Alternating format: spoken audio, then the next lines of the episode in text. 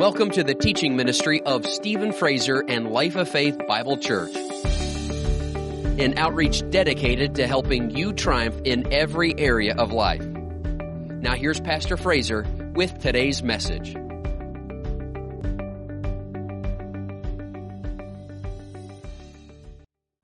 I like that part of the song where he says, What the enemy meant for evil, he turns it for our good. He turns it all around. He makes it all backfire on the devil. You believe that tonight? Hallelujah. Every weapon formed against you, not only will it not prosper, but it'll backfire and cause all kinds of problems for the devil. And so I think we're going to see some of that here in the Word tonight as we continue our teaching in the book of Revelation. Ah, oh, it's exciting. It's exciting. Amen. We are on to chapter 17 in this part 8. We're getting a lot of great things from the Word. By no means exhausting the Word of God. Never will. You can always go back and get more and more and more and more and more. But the things that you're learning here in, uh, in these teachings, I believe are laying a foundation for you to be able to see and get a whole lot more from the book of Revelation in your own personal study time, your own personal meditation time. How many people know the Bible says that you're to study to show yourself approved unto God?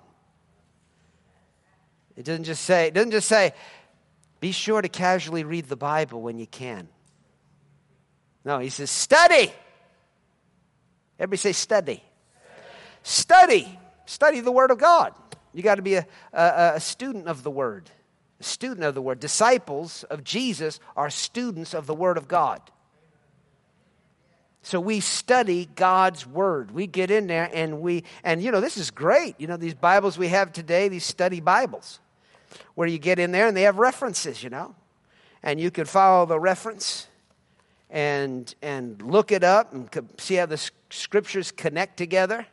And that just opens you up to all kinds of revelation from the Word of God. And then, of course, you've got concordances, and now with computers today, it's so easy, you know, to look up the Greek and the Hebrew of words and dictionary. You know, you look at the dictionary of words, and it's just, it's a lot of fun. I said it's a lot of fun, and it builds a lot of faith, and that's the most important thing. And so the faith life is a fun life, right? Because faith comes by having fun and having fun in the Word of God. I like that. I said, faith comes by having fun and having fun in the Word of God. Hallelujah. Studying God's Word is fun. It's fun. And so it's fun getting faith. And then once you have faith, it's fun because you get the victory. And I like winning. I like overcoming. I like conquering and succeeding and prospering in life. Don't you? It's fun. It's fun. So faith comes by having fun. And then once you have faith, you have more fun. So it is a fun life. Say it with me say, the Christian life is a fun life. It's a fun life. The book of Revelation is fun. Nothing to be scared of if you're a believer in the Lord Jesus. And I believe we'll see some of that as we get into chapter 17 tonight. Are you ready? Say, Heavenly Father, grant me the spirit of wisdom and revelation in the knowledge of you. Open my eyes to see great things from the book of Revelation. Amen. Praise God. Verse 1 Then one of the seven angels who had the seven bowls came and talked with me. Remember, we just went through the seven bowl judgments. And so now here one of the angels is talking to him, saying to, to him, Come, I will show you the judgment of the great harlot who sits on many waters, with whom the kings of the earth committed fornication, and the inhabitants of the earth were made drunk with the wine of her fornication. Now, who is this great harlot? Well, we know what a harlot is in the natural. A harlot is someone that offers sex for money. And then notice she sits on many waters. What are the many waters? Well, we know it's, it's nations. In fact, if you look at verse 15 of the book of Revelation here, 17, 15, it says, And he said to me, The waters which you saw where the, where the harlot sits are peoples, multitudes, nations, and tongues. It goes on, it says, verse 2 With whom the kings of the earth committed fornication, and the inhabitants of the earth. Makes a distinction there with kings, government rulers, government leaders. And then the inhabitants of the earth were made drunk with the wine of her fornication. Notice that drunk with fornication. In other words, drunk with sexual immorality, because that's what fornication is. Drunk with sexual immorality or overcome. You know, the word drunk means to be overcome. Overcome by sexual immorality. In other words, addicted to sexual immorality. And like I've been saying, that's a big part of why there's going to be a great tribulation. It's because of all the sexual sins of man. So, who exactly is this great harlot? I believe she is America. America is here in the Word of God, in prophecy. And we'll go through it and look at that and see why I believe that to be so. America, number one, we know is the leading superpower over the world or over the many waters over all the nations. There's no nation that influences the world like America. America is referred to as a woman. She, her are all terms we use for America. But I remember praying one time several years ago. The Lord just, it just rose up on the inside of me. The Spirit of God uh, called America Lady Liberty. And it came out in a prophetic word as I was praying, My Lady Liberty. And you can feel the brokenheartedness of God. My Lady Liberty. And of course, you know, we have the Statue of Liberty, which is a lady, which is a symbol of America, America's, America's freedom and so forth. So she is a woman, but I also believe that America at this time, in the end times, will have a woman president. There'll be a woman president, and she will not be good.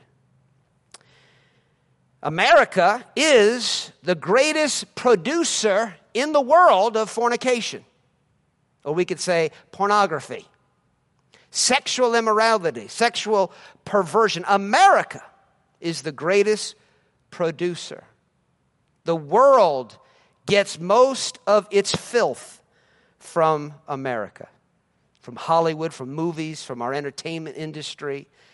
And we have polluted the world with sexual immorality, with sexual perversion, with pornography. In the movies, and like I said, in, in all different areas of entertainment and arenas of life. And then I found it interesting that they were drunk, they were drunk with the wine of her fornication. Whenever I think of wine here in the Word of God, I, I immediately think of communion. I think of communion. I think about the blood of Jesus. And we're going to see some more things about this woman and the blood of Jesus, the blood of the saints. But uh, America was a Christian nation, it was founded on Christian principles. And so the wine of communion here has turned into the wine of fornication. And we'll see more about her here as we go through this chapter. Verse 3. So he carried me away in the spirit into the wilderness. And I saw a woman sitting on a scarlet beast, which was full of names of blasphemy, having seven heads and ten horns. Well, we've seen this beast before, haven't we? And that was over in Revelation chapter 13. And we saw that that beast was the Antichrist. The Antichrist who would preside over a configuration of 10 nations. And so we see the harlot is carried along by the beast. She's sitting on this beast, so this beast is carrying her. She's elevated and mobilized by the beast. Now, again, what are the seven heads and the ten horns? If you go over to verse 12, the ten horns which you saw are ten kings. So he's telling you right there who they are. Ten kings who have received no kingdom as yet, but they receive authority for one hour as kings with the beast or with the Antichrist. These are of one mind, and they will give their power and authority to the beast. So you've got these kings, represented by the ten horns, these government leaders, these rulers, and then the seven heads are these kingdoms, these seven kingdoms. These government rulers and these kingdoms, these governments, they will carry the sexual perversion throughout the world. Proverbs chapter 6, verse 26 says, For by means of a harlot, a man is reduced to a crust of bread, and an adulteress will prey upon his precious life. See, here's the thing about sexual immorality it will debase and degrade our nation, the people of this nation, the peoples of this world. Bible says it will reduce a person to a crust of bread. To a crust of bread. They're just absolutely worthless. And you do, you look around today and you wonder where people's heads are, where their minds are. You, you look at people, you think these seem like very intelligent people. And yet you look at some of the things that they're doing, that they're condoning that they're a part of, things that are taking place in our nation today and around the world. It's utter foolishness. Utter foolishness. And you think, how could they be so blind? How foolish? The answer? Sexual immorality. It reduces people's intelligence to a crust of bread. They lose their wisdom. They lose their sense of discernment. They become like animals and they just can't figure things out. And that's what's happening to the world, and that is how the Antichrist will take over all the nations by reducing them, reducing, debasing them, degrading them. You know, I think of Samson. You know, God put this great anointing upon him. He had all this supernatural power, and he was like unstoppable breaking chains, tearing lions apart. He was amazing. But then he met a harlot of a woman. And she just kept poking at him and poking at him, trying to get him to tell her the secret of his power. And she just kept working him and working him. And through sexual perversion, she began to, the Bible say, torment him. And it actually was talking about there after she cut his hair it was sexual perversion that they were engaging in, and it so reduced him that when he stood up to shake himself so that he could take on the enemies of the Lord, the Philistines that were coming against him, he had no power, no strength to do any. It was through sexual immorality that man was overcome. You think about King David. What a powerful, powerful king. I mean, he was amazing. I mean, whatever battle he entered into, he was like indestructible. He was just an incredible king. I mean, just lived a supernatural life. But what reduced that man to a shivering, weak man? Sexual immorality. Sexual immorality. It broke adultery, it broke that man down. So these things are very serious. They're a great tool of the devil to break down people, to break down the human race and cause us to be like animals, full of disgrace, that can't run our race. I mean, we can't figure things out. And so we're easily overcome because we're weakened through sexual immorality. So, so that's what the enemy is up to. And he's using government leaders in this area as well. Even now, government leaders are using sex trafficking for profit and pleasure. We see that increasing and things coming out and being exposed, but it's only going to get worse because the beast and his kings, all his rulers. This is a big part of their kingdom, how their kingdom works. Sex trafficking is going to be a big thing. Pornography and filth is a big thing to keeping them in power. Verse 4 the woman was arrayed in purple and scarlet and adorned with gold and precious stones and pearls, having in her hand a golden cup full of the abominations and the filthiness of her fornication. When I, whenever I read that, just knowing in my heart this is America, I see that golden cup and it just reminds me of the torch in the hand of the Statue of Liberty and how that torch, which was a light to the nations, in this time has become a cup full of filth for the nations to be drunk on. The exact opposite. Chapter 17, verse 5. And on her forehead a name was written Mystery Babylon the Great, the mother of harlots and of the abominations of the earth. I saw the woman drunk with the blood of the saints and with the blood of the martyrs of Jesus. And when I saw her, I marveled with great amazement. You know, sexual immorality and violence, they go very well together. They go very well together. Violent movies, sexual images, they all go together. And so, as the as the nations become more sexually perverse, more vile, as this nation becomes more sexually perverse and vile, the more violent it will become. Become a more violent nation. And so I saw the woman drunk, I mean, just overcome, intoxicated with the blood of the saints. And again, I know we're talking about the country, the nation, but at the same time, I really believe there's a woman leader of the nation at that time as well. And when I saw her, I marveled with great amazement. America here will become the greatest killer of Christians ever throughout the world. And that's probably because it has more Christians than any other nation in the world. Verse 7 but the angel said to me, Why do you marvel?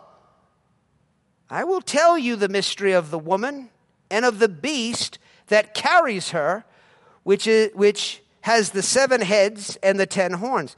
The beast that you saw was and is not and will ascend out of the bottomless pit and go to perdition. Notice was, past tense. This beast was in other words, it already existed at some point in history to some degree. Well, of course, there was the Babylonian Empire and the Roman Empire. A lot of people think it's talking about the Roman Empire because Rome is built on seven hills. And so you got the seven heads or seven mountains or hills that the beast has. We could say it was a type, the past was a type of what was to come what is to come in the future. So it did exist to some degree. And then it goes on and says, and is not, in other words, it presently does not exist. Well, John wrote this in the days of the Roman Empire. So what this beast is not Rome, which some people have said it is, but it's not. It's not Rome. It's not the, the current empire of his day and it will ascend out of the bottomless pit. In other words, this thing hasn't even walked on the earth yet. That might be on the earth now, I don't know, but it wasn't in that day. This is something that's going to be released out of hell in the last days. And it will come. There'll be an empire that'll rise upon the earth, and it'll be like no other empire in the world. Verse 9 Here's the mind which has wisdom. The seven heads are seven mountains on which the woman sits. Verse 10 There are also seven kings. Five have fallen, one is, and the other has not yet come. And when he comes, he must continue for a short time. So this could be, again, it's talking about the kings. it also could refer to kingdoms, kings of their kingdoms. And so the five that have fallen, some say, the five that have fallen would, would be Egypt, Assyria, Neo Babylonia, Persia, and Greece. These are the empires that have already been, the five that have been, and that have fallen. The one that is would be the sixth, which is Rome. That would be the one that is at the time of John's writing. And the seventh, that has not yet come, would be a revived Roman Empire. And then it goes on and talks about the eighth in verse 11. The beast that was and is not is himself also the eighth. So the Antichrist is the eighth and is of the seven and is going into perdition. So the eighth kingdom is the kingdom of the Antichrist. Verse 12. The ten horns which you saw are ten kings who have received no kingdom as yet, but they've received authority for one hour as king with the beast. In other words, as soon as they give their authority over to the, to the beast, you know, he schnookers them, he seduces them. As soon as they surrender their sovereignty, the sovereignty of their nations over to him, he shakes their hand, they sign the peace deal, and in an hour they're taken out back and they're no more. They lose it. They lose their heads. Verse 14 They will make war with the Lamb, and the Lamb will overcome them. Who is the Lamb? For he is Lord of lords and King of kings. And those who are with him are called chosen and faithful. Praise God. Are you chosen? Not just called, but chosen and faithful. Notice you've answered the call. Even in hard times, we will answer the call and be faithful even unto death. Faithful to the Lord. Notice they'll make war with the Lamb. How does, how does that work? How does, how does the Antichrist, who's a man, and these kings and, the, and, the, and these government, how do they make war with the Lamb? By coming against his body, the body of Christ his people. You got to understand, when anyone touches you, they touch the pupil of God's eye. They're poking God. Anybody that messes with one who's been chosen and faithful, they're messing with the Lord Himself. You remember over in Acts chapter 9, where Saul experienced the glory of God and it was bright and he fell to the ground. And the Lord spoke to him and said to him, Saul, Saul, why are you persecuting me? Saul, you know, who am I persecuting? What do you mean? I mean, I, yeah, I, I had Stephen stoned to death, and I've had a lot of Christians beaten and thrown in prison, but I, I, who are you? He said, I'm the Lord whom you're persecuting. See, you're not just attacking these people, you're attacking me. When people are attacking you, they're attacking the Lord. When the devil messes with you, he's messing with the Lord. Don't ever forget that when you're in a battle. When anything's going on, when the enemy's messing with you, anything's going on in your life, any kind of trial or test or tribulation, you need to rise up and say, Do you know who you're messing with? Because you're not just messing with this flesh and blood, you're messing with the Lord. And the Lord always wins. He always wins. He fights for us. Somebody say, The Lord's fighting for me. Hallelujah. See, they're fighting the Lamb, they're not fighting you. See, put it off on God. You know, get, you got to get that perspective. Don't think, oh, Lord, help me, help me. No, they're messing with the Lord. Lord, they're messing with you. They're messing with your church. You see what they're trying to do to your people? You see what they're trying to do to you? You're not going to sit back, Jesus, and let that happen. Not going to just roll over and let the devil walk over you, Jesus, are you? And have people know the answer. New, new way. Praise God. So praise God. How does the Lord defeat the enemy? Because notice what it said. It said he overcame them. Didn't he? He overcame them, for he is Lord of lords and kings of kings. How does he overcome them? He overcomes them through the faithful those that are faithful to Him. When you're faithful to the Lord, faithful to His Word, then the Lord's able to overcome all His adversaries, your adversaries, through you. So we stand tall, we stand faithful, and all the Lord's enemies will fall. Praise God. Verse 15. Then he said to me, The waters which you saw, where the harlot sits, are people, multitudes, nations, and tongues. And the ten horns which you saw on the beast, these will hate the harlot, make her desolate. So notice this. The harlot is on this beast. This beast is carrying this harlot, but they hate her. They hate the harlot. Now they're helping to expedite her fornication, her filth, her immorality to the nations, but they hate her. They hate her. These will hate the harlot, make her desolate and naked, eat her flesh, and burn her with fire. You know, most of the European Union hates America. Now, I'm not saying that necessarily is the 10 nation configuration, but it would seem like it would stem, it would come from that. But most of the European nations have a, have a great disdain for, for America, for this country. So perhaps that will get really, really worse here in the last days. Verse 17 For God has put it into their hearts to fulfill his purpose to be of one mind and to give their kingdom to the beast until the words of God are fulfilled.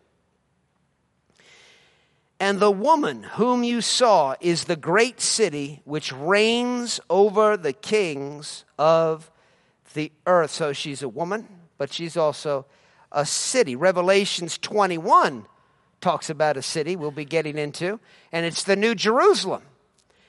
And also, it's a woman who is called the Lord's bride.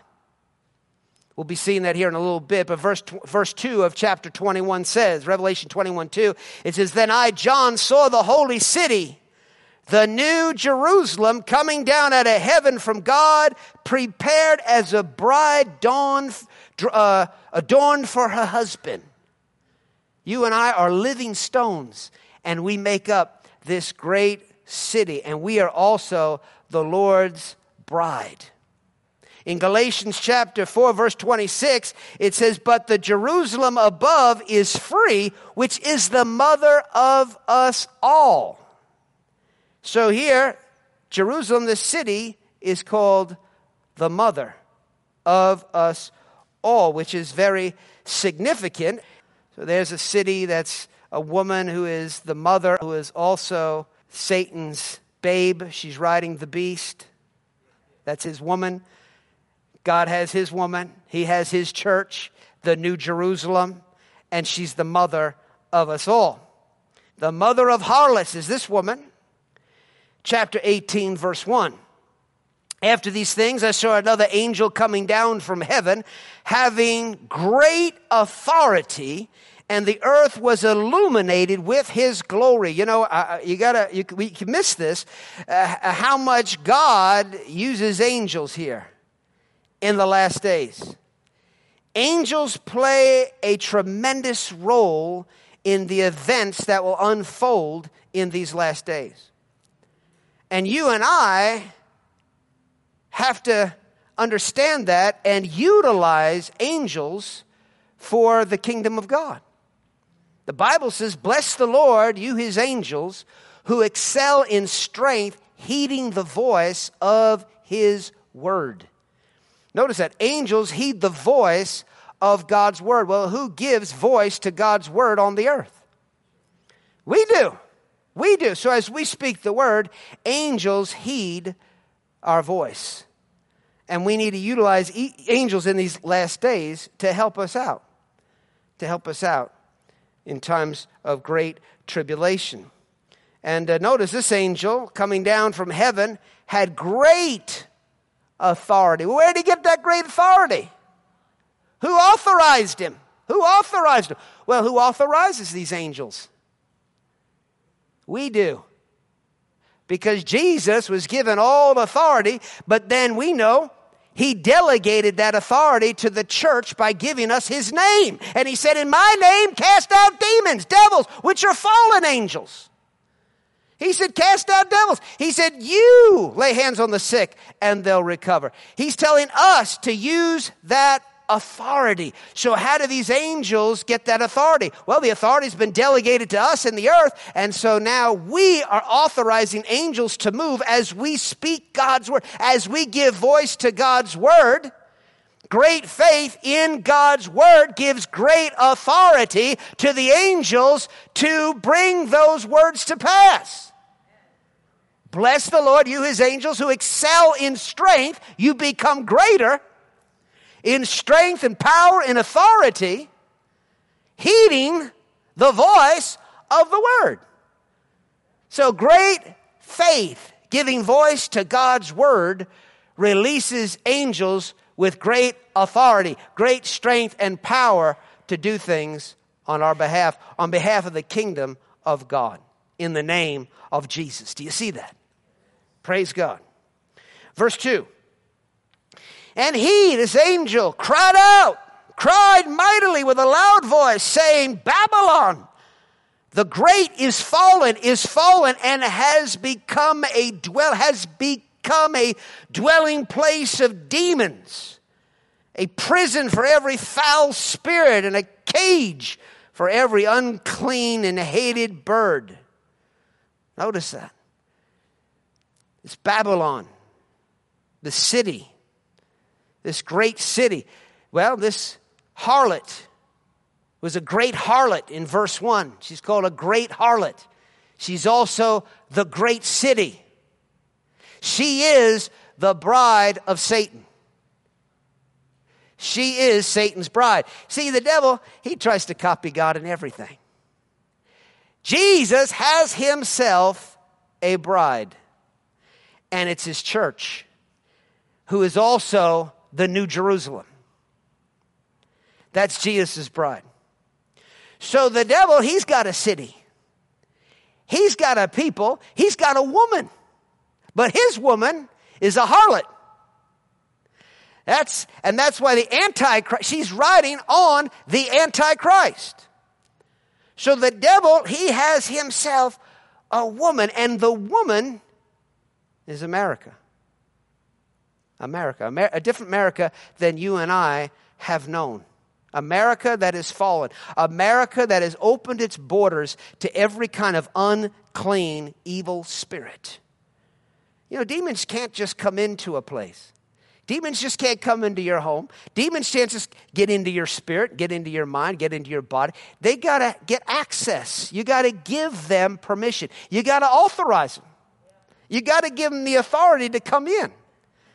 And so, as people resist God, kick prayer at us public assemblies, and just rid the name of Jesus from the public square, and as they just tear down every form of Christianity and to destroy Christian faith, and people are given over to perversion and sexual immorality, then the spiritual walls come down and devils and demons are able to come in and flood that person's life, those people's lives, that nation. And so here, what was once a Christian nation is now a demonic place. A demonic place. America the beautiful has become America the Babylon. And of course, you know, you go back in history to Babylon in the Word of God, and it was Babylon that came and destroyed the temple in Israel and led all the people of God's people off into captivity. They were cruel to God's people. And so America has become cruel to Christ, to the Lamb, to the church, to God's people. Verse 3 For all the nations have drunk of the wine of her fornication. The kings of the earth have committed fornication with her, and the merchants of the earth have become rich through the abundance of her luxury. And I heard another voice from heaven saying, Come out of her, my people, lest you share in her sins, and lest you receive of her plagues. For her sins have reached to heaven, and God has remembered her iniquities. Notice he says, Come out of her. Now, is he telling us to leave, flee the country, flee the land that we're in? Or is he just saying, Flee the ways of the people of the land, lest you what? Lest you share in her sins. Because if you share in her sins, you will share in her wrath. That's what it talks about here in verse 3. It says they were, you know, drunk with, uh, with, the, with her fornication, but it says drunk with the wrath of her fornication. In other words, if, they're gonna be, if you're going to be drunk with her fun, you're going to be drunk with her wrath. You're going to play around with sexual immorality and sexual sins, you're going to reap the wrath that comes as a result of it.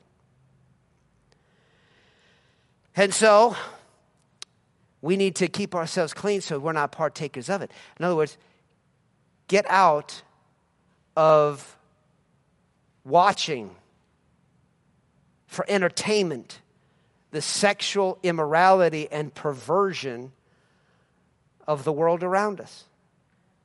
You don't want to be pulled into that. And if you have already been pulled into it and you're addicted to it and drunk on it, man, you need to do everything you can to get yourself free of it. Run for help. Run to the house of God, confess your sin, fast, do whatever you got to unplug your television, turn your computer off, turn your phone, get off of Facebook. Do what you got to do. Jesus went as far as to say, if your arm, if your hand causes you to sin, cut it off. If your eye causes you to sin, pluck it out. It's better that you go into eternity minus one eye than to go into eternity, spend eternity in hell. So we've got to watch. These things are addictive. These things hook people. It's like an octopus. It'll just grab onto you and just pull you under. So get out from her. Get away from her. Run from her. She's vile. She's full of demons. And she'll destroy your life if you let her. Verse 6 Render to her just as she re- rendered to you, and repay her double according to her works in the cup which she has mixed, mix double for her. Notice what, what the Lord says, render to her just as she rendered to you.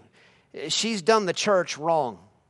She's done Christians wrong, which we'll see here in just a little bit. And um, so he says, uh, just as she is rendered to you. The Lord says in Romans 12 19, vengeance is mine. I will repay, saith the Lord. He says, Beloved, do not avenge yourself. He doesn't say, Beloved, do not defend yourself. There's a difference between defending yourself and avenging yourself. Somebody attacks you, you don't just sit there and go, Oh, Lord said to just, you know, let him kill me. Lord said, just let him come in, steal everything from me. A lot of Christians are ignorant like this. There's a lot of Christians a Christian shouldn't own a gun. They shouldn't have a gun. Christians shouldn't have a gun because it's written, "Thou shalt not kill." Well, he's talking about murder. And if you go on and you read uh, Romans chapter 12, the, the Bible says that uh, a police officer doesn't bear the sword in vain, or a soldier, he doesn't bear the sword in vain. He's God's minister. So God's minister should have a gun.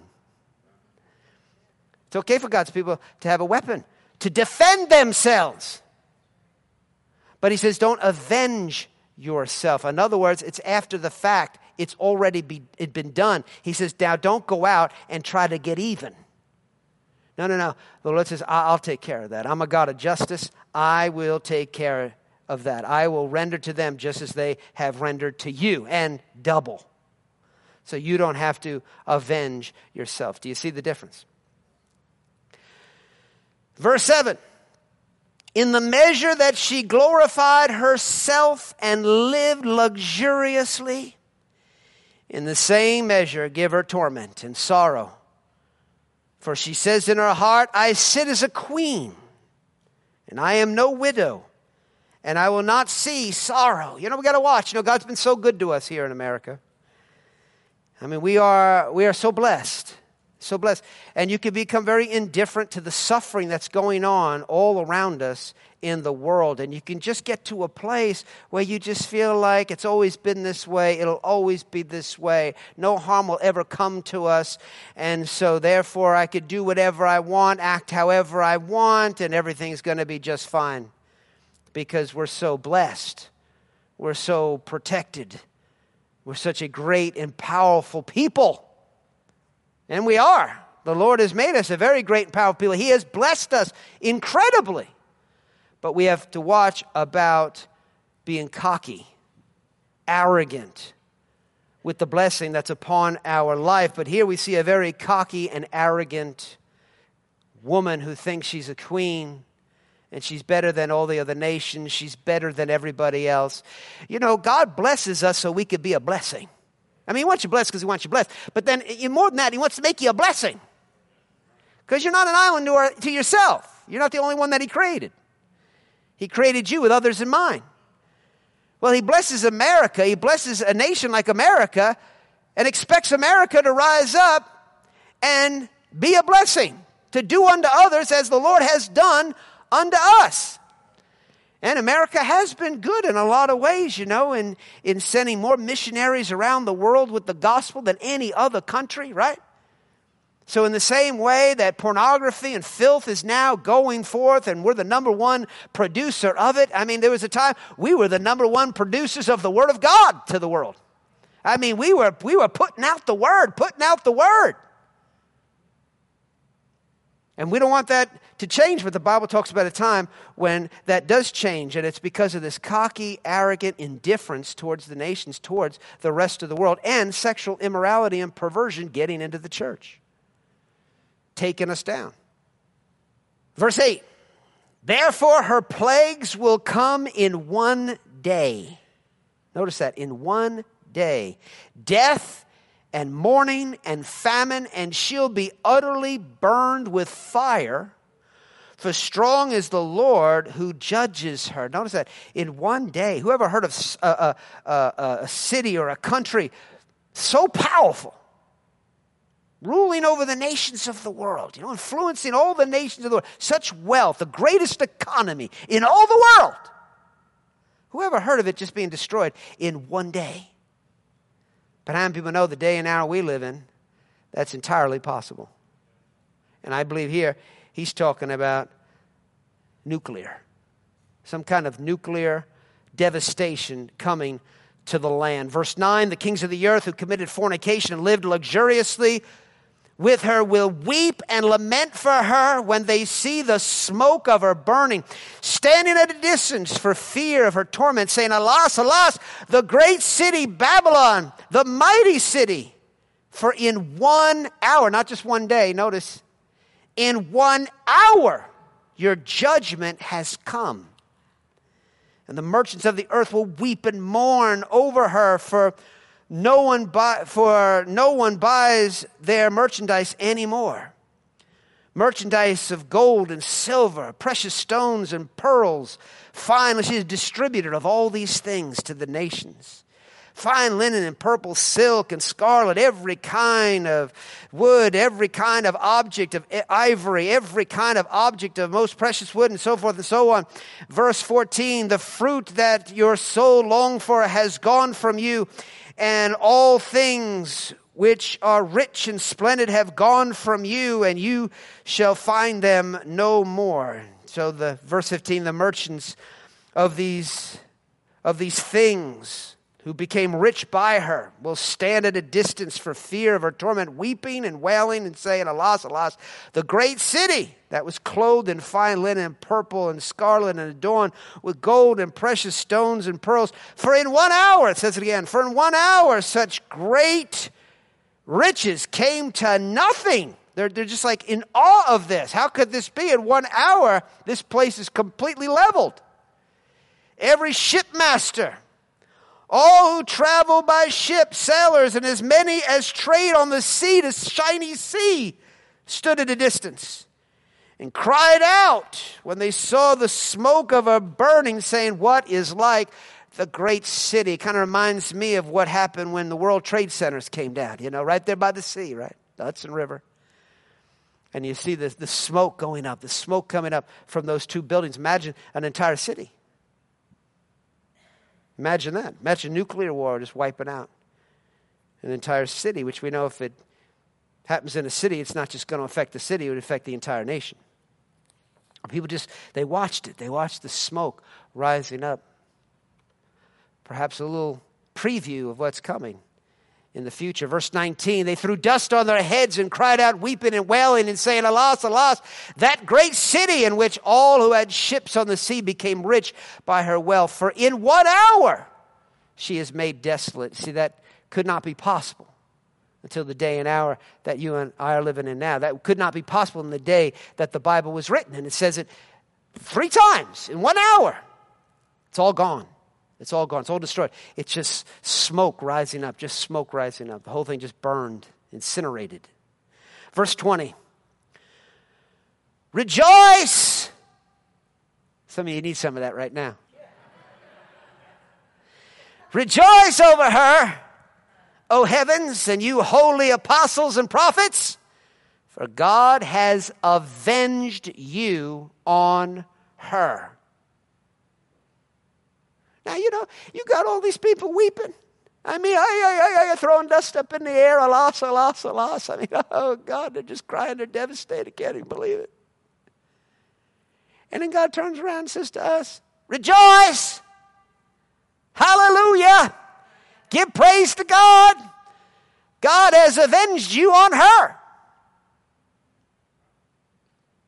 See, we got to watch. We got to watch about being so caught up in the things of the world that we just react the way the world reacts to things. Uh, many times, our reaction to things should be the complete opposite of the way the world reacts because we have a completely different perspective than the world has. We should. We're supposed to. We should have a heavenly, eternal perspective. Like, for example, you say, Oh, I can't believe the little children that got killed. Well, let's stop. These children are, are living in an exceedingly wicked place where they are going to grow up and learn fornication. They're going to learn to be sexually immorality, immoral. They're going to learn to be perverse, and they're going to grow up and become sons and daughters of hell. True? And, but they all got killed in this nuclear attack while they were still pure. And they all made heaven. And now they're spending, he- I'm just giving you a perspective. I'm not saying that's why they're rejoicing or we should rejoice. I'm just giving you a different perspective, an eternal perspective. See? And we need to have this. When somebody dies, something happens, terrible. We don't just be caught up in the natural, in the flesh. We know this life is a vapor. It, it's just here for a little while. We don't make that big of a deal about this life. We, we, we're living for God's life, eternal life. That, that, I mean, that's forever. And so this, this baby, this child, dies pure, makes heaven, spends eternity in heaven. Where, if he had grown up, he would have spent eternity in hell. Oh, so, which is better? Live a short life, have your life cut short on earth, and go to heaven for eternity, or live a long life, live to 900, 120 years old, and then spend eternity in a lake of fire. Which one you want? I think it's a pretty easy choice. See, we got to have God's perspective. Got to have God's perspective. And this isn't a rejoicing over people. yeah, they got it now. Yeah, look at them burn. Yeah, they deserve that. That's not, that's not the reaction that we're supposed to have.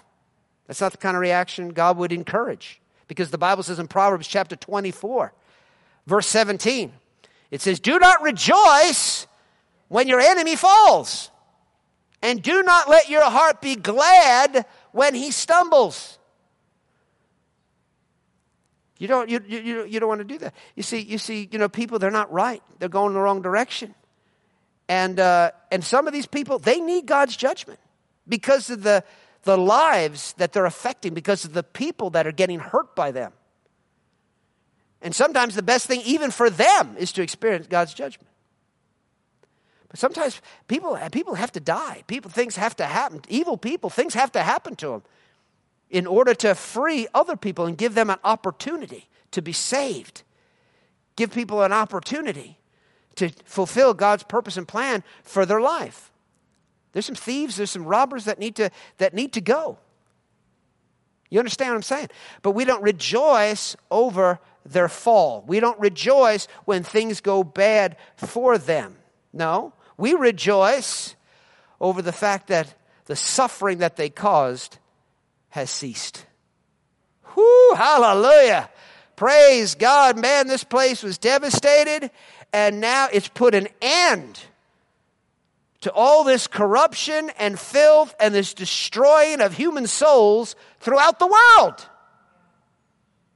That's what we rejoice over. It stop shedding the blood of the saints. We rejoice over that. We don't rejoice that they that it had to happen that way, but we rejoice in what it has caused. It has caused people to get free. So we rejoice over that. Verse 21 Then a mighty angel took up a stone like a great millstone and there and threw it into the sea, saying, Thus with violence the great city Babylon shall be thrown down and not be found any more. That's interesting. A great a millstone thrown into the sea. Does that sound familiar to you? How many people remember what Jesus said in Matthew 18, verse 6? He says, But whoever causes one of these little ones who believe in me to sin, it would be better for him if a millstone were hung around his neck and he were drowned in the depth of the sea. A millstone thrown in the sea, and Jesus said, That is the judgment of those that cause little ones to sin. Thus, signifying the kind of gross sin that Babylon, the whore, the harlot, will be spreading. And it's sexual sins and related to children. Verse 22. We hear a lot of that these days too, don't we? Yeah. Verse 22 The sound of harpists, musicians, flute, trumpeters shall not be heard in you anymore. No craftsman, craft, light. Nah, nah, nah, Verse 24 And in her was found the blood of the prophets and saints and of all who were slain on the earth. So, these are her great sins sex trafficking of children and the murder, the killing of God's prophets and God's saints. This is America. America. America the beautiful has become America the Babylon. Thank God we're still here, the salt of the earth. And we're going to fight to keep Babylon out. We're going to fight to keep the unclean birds out fight to keep the demon. Man, they're fighting to get in. More and more and more are trying to get in. But we're fighting to keep them out. Chapter 19, verse 2 For true and righteous are his judgments, because he has judged the great harlot who corrupted the earth, corrupted the earth with her fornication, with sexual immorality. Who's done that? Who's doing that? Who's going to do that? and he has avenged on her the blood of his servants shed by her. Again they said, Hallelujah! Her smoke rises up forever and ever.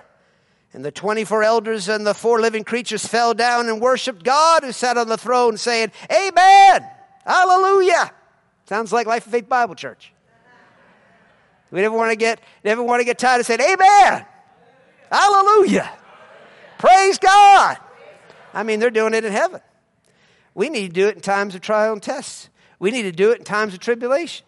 We need to do it in times where it looks like total devastation. Looks like the whole world's falling apart. And the whole world's falling. Everybody's crying and mourning. And we're going, Hallelujah. We never lose our hallelujah. That's the lesson closing out this lesson tonight. We never lose our hallelujah. Doesn't matter the size of the tribulation. Doesn't matter what they're saying in the world. What are we saying? We're saying two things. What? Huh? Hallelujah. Praise God forever. Praise our God, all you his servants, and those who fear him, both small and great. And we'll stop there. And next time we will begin talking about the Lamb's wife. Can you say amen? Amen. Praise God. Let's stand on our feet. Let's thank the Lord. That concludes this message. For more information about Life of Faith Bible Church or Stephen Fraser Ministries, go to our website at lofbc.org. While you're there, be sure to check out the many other teaching series and books by Stephen Fraser. That website again is lofbc.org. And you can always call 888-542-2555. We trust today's message has encouraged your faith and strengthened your spirit to live the victorious life. And until next time, remember, we always triumph and we always win.